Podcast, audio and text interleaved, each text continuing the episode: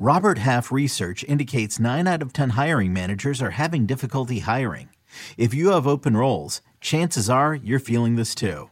That's why you need Robert Half. Our specialized recruiting professionals engage with our proprietary AI to connect businesses of all sizes with highly skilled talent in finance and accounting, technology, marketing and creative, legal, and administrative and customer support. At Robert Half, we know talent. Visit RobertHalf.com today. Knowing how to speak and understand a new language can be an invaluable tool when traveling, meeting new friends, or just even to master a new skill.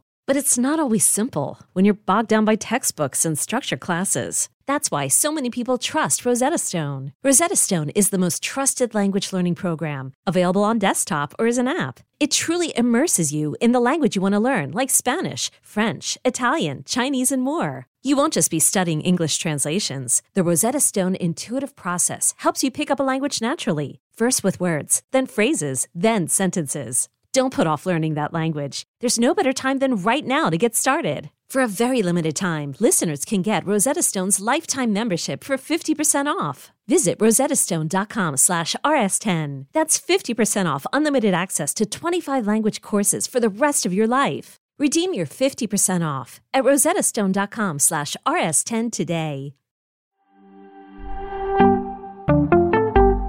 We've got injury updates and lineup advice right now for you on Fantasy Football Today in five. Welcome to the show. Not a ton of news this morning, thankfully. That's a good thing here. Um, Mark Andrews is expected to play. We're going to start with this Baltimore game here, but real quick, you'll start Andrews. Is there any interest still in Isaiah Likely? Not likely that he does much besides maybe score a touchdown. Um, I, would not in a tight end premium league. If it's deep and you have a couple flexes, maybe you're in that big of a jam. But I would prefer to stay away. How much more? How, what are the legs on that likely pun? Like, we could just forever. No, I I doubt. I mean, what are the odds on him being fantasy relevant again if Mark Andrews doesn't have an injury? Not Like, likely. Probably gonna, probably gonna fade away. Yeah, uh, Gus Edwards, according to Adam Schefter last night, he's he's not like he's likely to play but be limited. Ian Rapoport saying he's he's not likely to play but he'll test it out in a pregame warmup. So one way or the other, you're not going to get much, if anything, from Gus Edwards this week. So where did you move Kenyan Drake against the Panthers?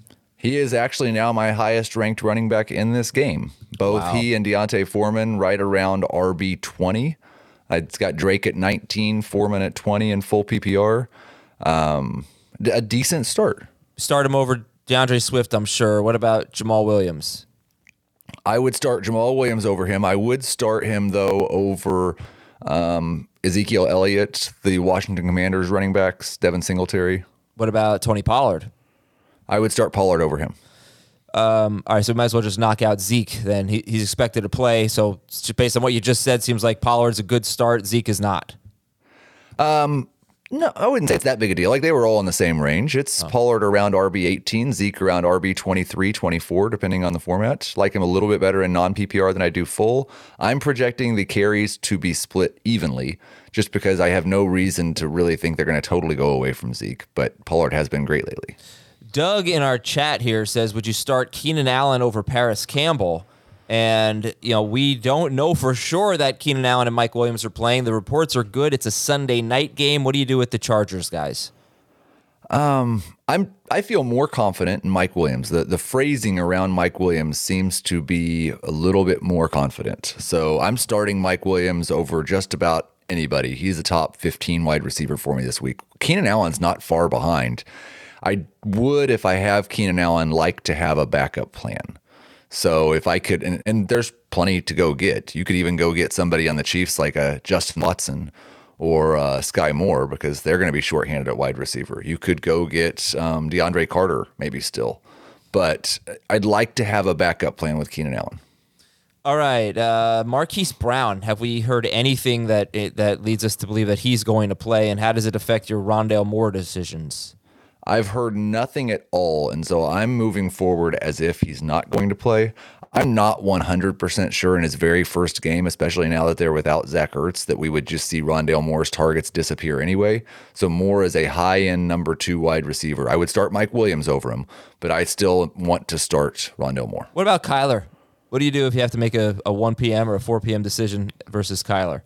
I would like to have Colt McCoy as my backup because I don't think there are any streaming options that are going to be significantly better than Colt McCoy. So I would just have Colt McCoy and put him on the bench behind Kyler and start whoever starts for Arizona at quarterback. Okay. Um, if I have another quarterback who's in that top 12 ish range, I'm just starting that guy. But you got to play it safe. You can't sit here on Sunday morning expect Kyler Murray to play, right?